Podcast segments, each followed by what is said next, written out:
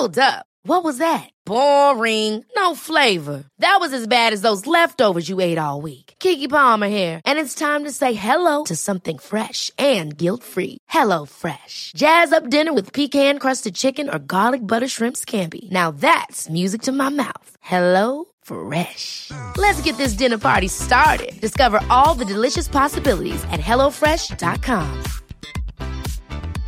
Ryan Reynolds here from Mint Mobile. With the price of just about everything going up during inflation, we thought we'd bring our prices down. So to help us, we brought in a reverse auctioneer, which is apparently a thing. Mint Mobile unlimited premium wireless. Ready to get 30, 30, bit to get 30, bit to get 20, 20, 20, bit to get 20, 20, bit to get 15, 15, 15, 15 just 15 bucks a month. So, Give it a try at mintmobile.com slash switch. $45 upfront for three months plus taxes and fees. Promo rate for new customers for limited time. Unlimited more than 40 gigabytes per month. Slows. Full terms at mintmobile.com.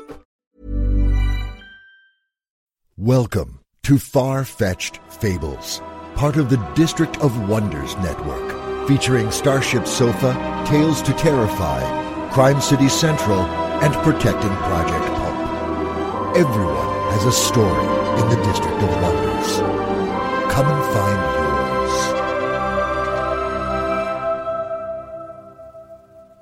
Good morning, good afternoon, good evening. Wherever you are, wherever you're listening from, this is Far Fetched Fables. Welcome to show number 113. We're keeping it short and sweet this week, with a bit of flash fiction and a short story. We were fortunate enough to receive both during our first ever submissions period in January, and we remind anyone who is interested that our current submission period extends through the end of this month. So, show us what you've got. Now let's begin the fun with River Boys by Stephen S. Power. Stephen's work has recently appeared at AE, Daily Science Fiction, and Flash Fiction Online, and he has stories forthcoming in Amazing Stories, Deep Magic, and Lightspeed. His novel, The Dragon Round, will be published by Simon & Schuster on July 19th and is available for pre-order. He lives in Maplewood, New Jersey, and can be found online via the links in our show notes. His story is read by a newcomer to Far-Fetched Fables, and I do hope I'm pronouncing his name correctly, Kaushik Narasimhan, a management consultant by day and a writer by night, with a keen interest in psychedelics and role-playing video games. You can also find him online via the show notes. And now, River Boys by Stephen S. Power.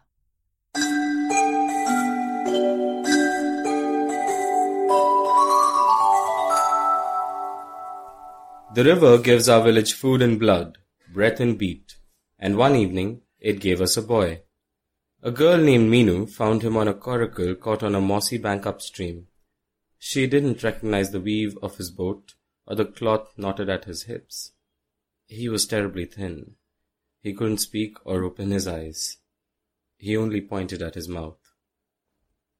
She helped him onto shore and laid his head across her lap. As the river shares with us, we must share with others, so Minu fed the boy a pinch of the fish balls she'd brought in a blue and white cloth. He took her wrist with a slippery hand and sucked her fingertips clean. He seemed to fill out as she watched. Then he pointed at his mouth again. She looked toward the village and, seeing no one coming, she fed the boy another fish ball, and another. In a few moments he'd eaten them all. When he let go of her wrist and pointed at his mouth, Minu held up the empty cloth and shook it. His eyes sprang wide. They were mud brown and raging like the river under a storm. Minu gasped, fell into them, and drowned. As the river gives all to us, we give ourselves to the river. A boy named Kua knew this. He'd given his grandmother to the river as you too will do some day.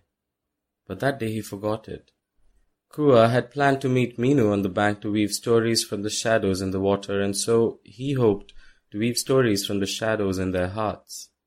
When he found the boy instead of Minu, he didn't see the river in his eyes. He did, however, recognize the cloth that had held the fish balls. Kua ran at the boy, who pointed at his mouth. Kua dragged him to feet and asked what he'd done with Minu.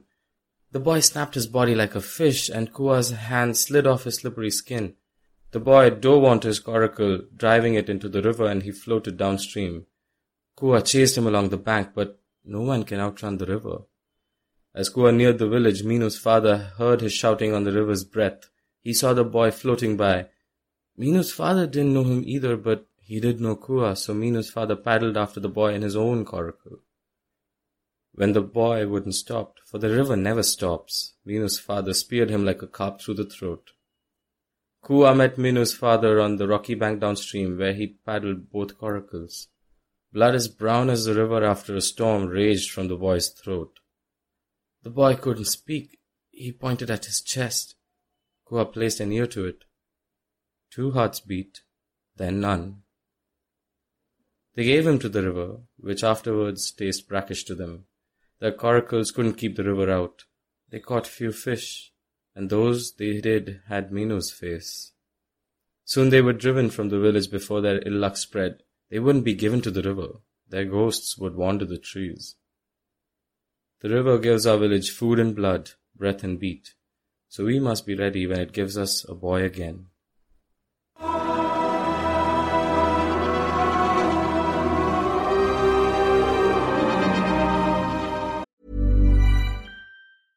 Hiring for your small business? If you're not looking for professionals on LinkedIn, you're looking in the wrong place. That's like looking for your car keys in a fish tank. LinkedIn helps you hire professionals you can't find anywhere else, even those who aren't actively searching for a new job but might be open to the perfect role. In a given month, over 70% of LinkedIn users don't even visit other leading job sites. So start looking in the right place. With LinkedIn, you can hire professionals like a professional. Post your free job on linkedin.com slash achieve today. Hold up. What was that? Boring. No flavor. That was as bad as those leftovers you ate all week. Keke Palmer here, and it's time to say hello to something fresh and guilt-free. Hello Fresh. Jazz up dinner with pecan-crusted chicken or garlic butter shrimp scampi. Now that's music to my mouth. Hello Fresh. Let's get this dinner party started. Discover all the delicious possibilities at hellofresh.com. Hey there, it's Michelle Norris. I'm host of a podcast called Your Mama's Kitchen. When I travel, I'm usually looking for a way to find a taste of home when I'm not at home. And one of the things I love to do when I am at home is entertain. And Airbnb allows me to do that. When I was in California recently, I rented a house that had a great kitchen. And when we were sitting around the table, we we're all thinking, we're in someone else's house. Someone could be in all of our homes as well. If you have a home, but you're not always at home, you have an Airbnb. Your home might be worth more than you think. Find out how much at airbnb.com/slash host. As with many things in life, the river gives and the river takes away, dear listener. We're going to close this episode with a story called Skin Like Carapace by Stephen Toase. Steve lives in North Yorkshire, England, and occasionally Munich, in Germany.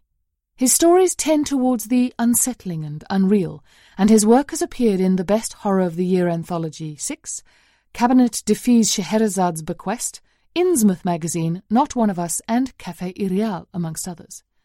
To read more of Steve's work, please visit the link in our show notes. Steve's tale is read by Rob Matheny, who is also a newcomer to the Triple F. Rob is a Salem, Oregon based producer, voice guy, book fiend, metalhead, as well as the host of the Grim Tidings podcast.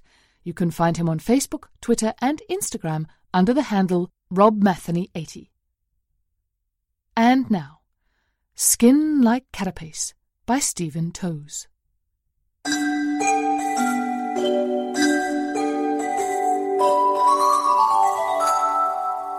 I sleep shallow, and my memories whisper in my ear. Their hand on my shoulder so I cannot evade them. They speak to me of the first time I came to the market of fragrance. Sixteen years old, and face bare apart from one aged branch carved above the broken brow of my nose. I pay them no heed, but it's hard. Hard to ignore the first taste of the air surrounding the market, then and still the greatest wonder of the land of no light. Here you can buy powders to stain your skin with the scent of fly agaric and birch bark, or smoke to disguise you as a freshwater pool to hide from violent and determined creditors. Every day, between the fourth and the fifth bell, dancers gather on the cobbled square. Each one is bathed since birth in a different essence. They weave their scents into epic stories of the origins of the four royal houses, and the spectres whose tattered odor is carried on the wind. Those who brush against the dancers never clean that patch of skin and carry the story on them throughout their lives. If I concentrate, I can still smell the tang of blood from my scuffed knees and feel the sting from picking pea grit from my scabs. Those times when my voice was too cracked to keep me on my feet. But those scars were trivial. With the help of the older traders, I soon learned to navigate between the stalls by the click of my tongue and the brush of fungus that grew on the worn oak boards. That was a long time ago, and now I am not a young man. I sit in the center of the market, in a patch of crumbled marsh salt and tall wild garlic. No one can enter without the royal warrant, and no one can leave without being turned to silence. I can hardly smell the market now. The anise, cinnamon, and sage no longer reach me, drowned out by the perfumes leaking from my body and staining my clothes. Some time has passed since the royal guards brought me here. How much, I'm no longer sure. I've tried to keep track of the bells, of the ebb and flow of trading. Each session flows into the other, and I lose track so easily. It was an accident. I think they know that, so they guided me here with gentle hands rather than dragging me in chains. The day was hot, and my hands sweated up as I poured oils and tinctures. That was why the bottle slipped from my grip. The embossed glass smashed and split the queen's scent over the poor girl walking by, soaking her rags with frankincense and saffron, sandalwood, and ambergris. Sellers and buyers alike approached her, smelling the perfumes of their regent, grasping her clothes and running their fingers across her forehead, surprise overriding any sense of etiquette. Instead of the arcing inscription scars of the royal family, they felt only shallow indentions of the house with no name. Their hands found no silk-threaded embroidery, no pearls warming to their touch, or Alencon lace finer than breath, only the tattered rags of a starving girl. Rumors spread of the queen appearing in the market wearing tattered linen and ash to grit her skin, skin that was cold to the touch from the lack of fine robes. Seven satires were composed by street musicians, and four characters carved into soapstone, each coated with a wash of frankincense and wood ash. After I was taken, no one knew or asked what happened to the girl, but not an hour goes past when I don't think of her and my collusion in her fate. There is still time for me to run, to hide, to take handfuls of river mud and scrub my skin until my scent is worn away. I could conceal myself between footsteps and speech, an outlaw. But who would I be then? A perfumer with no scent? To run would mean never smelling the haze of the market again, never becoming drunk on the mix of musk and oak moss. Instead, I will wait for the judgment of the Queen and hope she is merciful. I am not a young man, and I am too tired to run. I listen as the Queen's justice approaches, trailed by her twelve servants. First they walk across the cloister, where trinkets of lavender are sold from rough-worn blankets. Their feet crunch on sand made of a million empty seashells. Next they cross the gravel path. I can hear mumbles of conversation and their boots scuff up small sprays of grit. They pass through the cobbled square, smooth soles slipping on the rounded stones. They are talking about me, though I know any decisions will have already been made. As one creature they cross the turf to stand around me. Their breath is controlled and shallow. I can taste it on the air, pungent with alcohol and calaleza.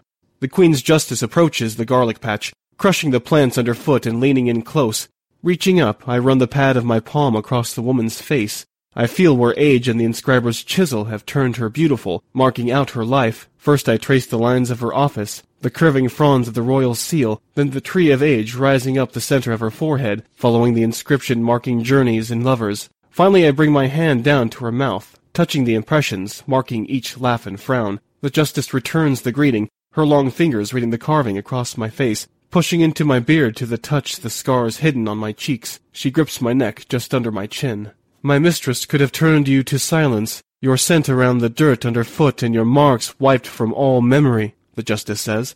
Instead, she will give you a chance to redeem yourself. Succeed and you can return to your work, though you will never again serve the royal court. Fail, and you will be turned to silence. And if I don't accept, I say, although I know the answer. The justice says nothing. I tense my neck muscles in acknowledgement, and the justice lets her hand smile against my skin. Before the end of the trading, you must answer this question. What is everywhere, yet has no scent? Then there is just the sound of breathing, and I listen as the justice and her twelve servants leave. There is still time to run, but I am not a young man, and I have no heart for it. Left alone, I think over her words and think over the riddle. The question makes no sense. I am a master perfumer in the market of fragrance, and we are taught young that everything has a scent, and we learn young how to extract it. We can take tinctures from fossilized shells, from your lover's touch, from your child's amniotic soaked first breath, and your lover's regret laden last. There is nothing in the land of no light absent of scent. And knowing this, I start to prepare myself for silence. I am not a young man, and maybe it is time to no longer be. Yet I try to ignore the hopelessness of my situation and ask those who pass by my confinement. I speak to traders who gather, because they have known me since I first stumbled between their bouquets of dried flowers, and I ask those who gather out of morbid curiosity. No one has an answer for me. They drift away through guilt. Though the causes of their conscience are a world apart, I find myself alone again and try to come up with an answer. But every object and creature I bring to mind has its own taint and stench. With no hope left, I sit listening to and inhaling from my home for one last time.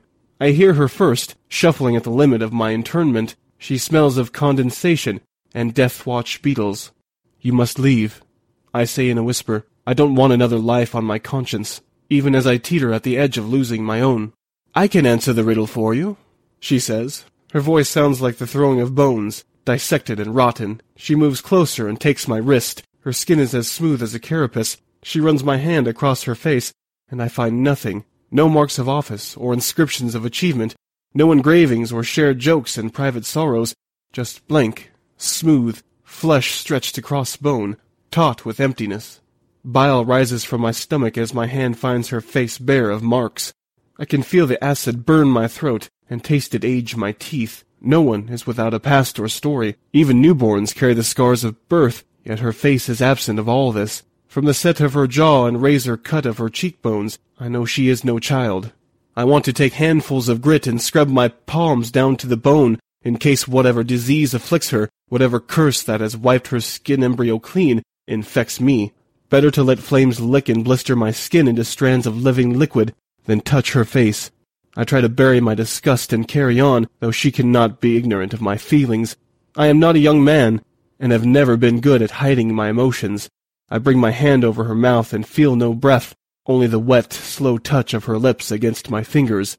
Trying not to flinch, I take hold of her wrist and bring her hand and turn to my face, letting her read me. Her touch is slow and invasive, it takes all of my will not to run as far as the entangled plants and crushed salt will let me. I can answer your riddle for you, she says again, her voice no warmer. And what do I give in return? If you don't get the answer, you will be reduced to silence. Surely any price I ask of you will be less than that. I think on this, and am not convinced she speaks the truth, but hers is the only help that has come, and I have never claimed to be wise. I place her hands on my neck and tense my muscles in agreement. She clasps my hand, fingers through between fingers, and moves our grip to the oath scar on my left cheek. She speaks first. I pause, unsure if I have heard correctly, then repeat the words. I swear that if the answer saves me from silence, we will be married. I am a master perfumer, and know any answer given will be wrong. She leans in close and whispers the solution to me. I know as she speaks that this woman has no history, no inscriptions or crow's feet to bring beauty to her face, has given me the correct answer to save me from being reduced to silence. In that moment I know, if I give her answer to the Queen's justice, then I will be released from my confinement, and this woman will be my wife. I will leave now, and return as your betrothed after you have given your answer to the Queen's justice, she says, and I listen to her go. Do not think that I am not considering giving the wrong answer. What value are honor and oaths when I will no longer exist to care? But something stops me, and instead I sit waiting for the end of the market and the Queen's justice to return. They come as the sound of bartering lulls. I know the traders and sellers are waiting to hear my fate. I can taste them breathing, though they still their lungs. The Queen's justice and her servants have scorched corpse hair and animal pelts against hot stones, and dress themselves in the smoke. They mute their shoes, but to me they sound like a storm gathering. The justice steps onto the salt and wild garlic, and we exchange greetings.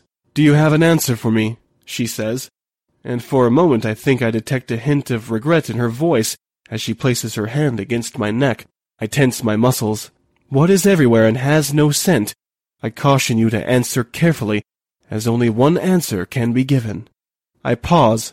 Some think I do this for effect, but I am not a young man, and it takes time to gather my thoughts.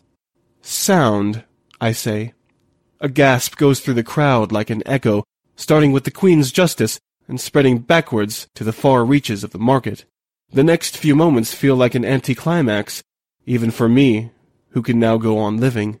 The justice takes my hand and leads me on from my confinement, and the inscriber is called forward to add a new mark to my face. It takes much searching to find the symbol.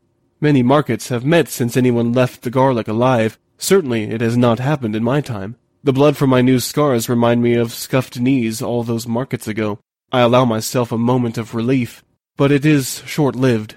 Where is my husband to be? My savior calls out from the cobble square. I think about ignoring her. The punishment for oath breaking is a loss of a hand. Surely that is less of a burden than a wife I do not want. A wife who is so without experience that she does not bear one mark. Then I hear her cry taken up by others. Where is this woman's husband to be? And the gossips go to ask her story. Before long the market is noxious with it.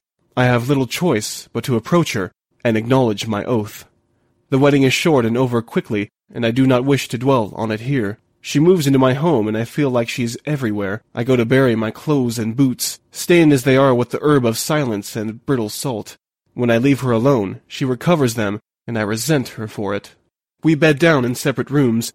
I say my back hurts, or my hands are so soaked in tinctures that they will burn her skin if we embrace. While she sleeps, I dab diluted perfume behind her ears, too subtle for most to sense, even my new bride, but I can smell it and leave any room she enters. I do not want to convulse in her presence. I'm disgusted by her, but I am not a young man, and I try to hold on to some manners. This way I can carry on as before, though another perfumer dresses the queen's skin, a small price compared to others I pay. She asks to come to the market with me, to sell scents to the gentry, and crush spices for me. Imagine how many beautiful perfumes you could make with two of us working on your stall, she says. Not today, I say. I have a delivery of herbs coming, and there is little enough space for me. I am mixing today. If you knock over the tinctures, our livelihood will be gone. I have an important buyer coming, and I need to give him my full attention. She does not believe these excuses, and neither do I. How can I tell her that if she comes to the market and someone exchanged greetings with her, I would be a laughing stock? I have little enough trade as it is. Few want to buy from me in case the taint of silence has slipped into my fragrances. Instead, she stays in the house and cooks and cleans. I come home, and the house reeks with the scent of balms she rubs into bruises from moving around the unfamiliar rooms.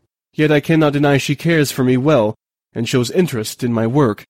I start bringing bottles of essence home and teaching them to her, help her learn sandalwood from saffron and rosemary from rosehip. Though my tolerance for her in my life grows, I still cannot bear for that unmarked skin to touch me, and flinch away when her hand goes to rest on my arm. I smell tears as I walk in, a slight tang in the cold air of the house. It takes time to find her, curled up by the side of her bed. I ask what is wrong. She says nothing. Without thinking, without giving my revulsion time to overrule my instinct, I hold her hand, stroking the back of her fingers. I lean in and kiss her cheek. She still does not move, but her back is less tense. At a loss of how else to help, I go into the kitchen and prepare a meal for her. I do not know what to say to take the sadness away, so instead I steam fish and mushrooms and pour a small glass of wine before leading her to the table. Still, she says nothing. I place the fork in her hand, spear the scales of the fish and bring it up to her mouth. Still she says nothing, but when my hand brushes her face her cheeks are dry, and I am sure she is smiling. It's been a while since I've prepared food, I say. Have I removed all the bones? There are no bones, but something is missing. My heart sinks. The fish is a bit dry, she says. It needs butter. I go to the cupboard and bring the butter to the table, cutting off a slice and letting it settle on her fish. I hear her chew, then she pauses. Has the butter made it more palatable? I ask. There is still something quite not right, she says. This butter is unsalted. It needs a little salt. But I have no salt here, I say, disappointed to have let her down. Reach under your bed and get your old clothes. I climb up, groping around for the shirt and trousers. Amongst the mud I find a little salt. When I come back to the kitchen, she is melting butter, and I crumble in the crystals. I hear her dip the spoon and taste the butter, then sigh. What's wrong? I ask. There's still something missing, she says. I wait for her to speak again. I want her to enjoy this meal. She deserves some happiness, I think to myself. A pinch or two of wild garlic would make it perfect. I don't keep garlic, I say. Surely there will be a few leaves stuck in the folds of your clothes. I find the garments on the floor. The leaves are old yet still pungent, enough to stain my fingers. I find three and take them across to where she tends the pan, break them into pieces, and drop them into the now salty butter. As the cooking stones warm, the acrid mixture rises around us, sticking to our face and hair. I stand behind her and put my arms around her waist. Her fingertips change first, calluses erupting through the skin. She is a musician, left-handed, and her touch knows the caress of strings, shaping the air itself. Veins rise in her hand, thick and strong. I place my hand against her cheek, slick with condensation, marks put there by the inscriber's chisel spread. Each one rises like the scent of leaves crushed between mortar and pestle, and as with the most aromatic of herbs, my breath catches in my throat. The branches on her forehead are many, but less than mine. I find the scar of where she grew up, and the journeys she made to come to the market, what her trade is, and how many honors she has been awarded. I want to tell her how beautiful she is, but words evade me. All I can hear is her breathing. All I can taste is her breath, tinged with honeysuckle and jasmine. Lines appear around her eyes like footprints in clay. They tell me more of her life has been spent laughing than crying, though there is deep sorrow held on her face too. On her left cheek three marks for children born, on her right two for those who did not survive. My touch explores her face, and the reality of my cruelty is laid before me. It is her turn to kiss away my tears. I find my tongue and speak quiet apologies. She kisses these away, too. Later, when she sleeps, I wipe the perfume from behind her ears. Ours is a marriage of things not said and things not asked. But I am not a young man, and I am content. And though it is one of the things never said or asked, I think she is content, too.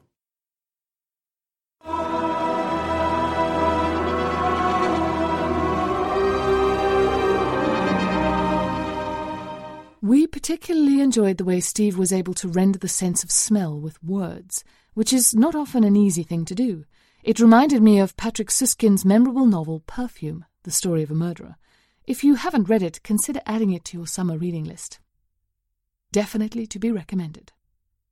If you'd like to share your thoughts on this or any of our stories, you can leave your comments on the Triple F website, our Facebook page, or on Twitter. We love hearing from our listeners and we want to know your thoughts on our content. Please remember that Far-Fetched Fables operates under a Creative Commons Attribution Non-Commercial No Derivatives 3.0 license, which means you can download the content and share it all you like, but you can't change it and you can't sell it. And be sure to give credit where credit is due. All other copyright remains that of the authors. Violators will be given to the river. And with that, my dear listeners, I shall close. I'll see you all next week for another exciting installment. Bye now. This presentation has been brought to you by the District of Wonders Network, dedicated to podcasting the finest genre fiction. You can learn more about the District of Wonders and their many literary productions at their website, www.districtofwonders.com. Thank you for listening. Hey, it's Paige DeSorbo from Giggly Squad. High quality fashion without the price tag. Say hello to Quince.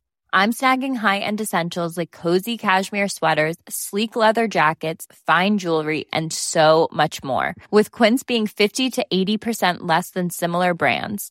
And they partner with factories that prioritize safe, ethical, and responsible manufacturing. I love that. Luxury quality within reach. Go to quince.com slash style to get free shipping and 365 day returns on your next order. Quince.com slash style. Hold up. What was that? Boring. No flavor. That was as bad as those leftovers you ate all week. Keke Palmer here, and it's time to say hello to something fresh and guilt-free. Hello Fresh. Jazz up dinner with pecan-crusted chicken or garlic butter shrimp scampi. Now that's music to my mouth. Hello Fresh. Let's get this dinner party started. Discover all the delicious possibilities at hellofresh.com.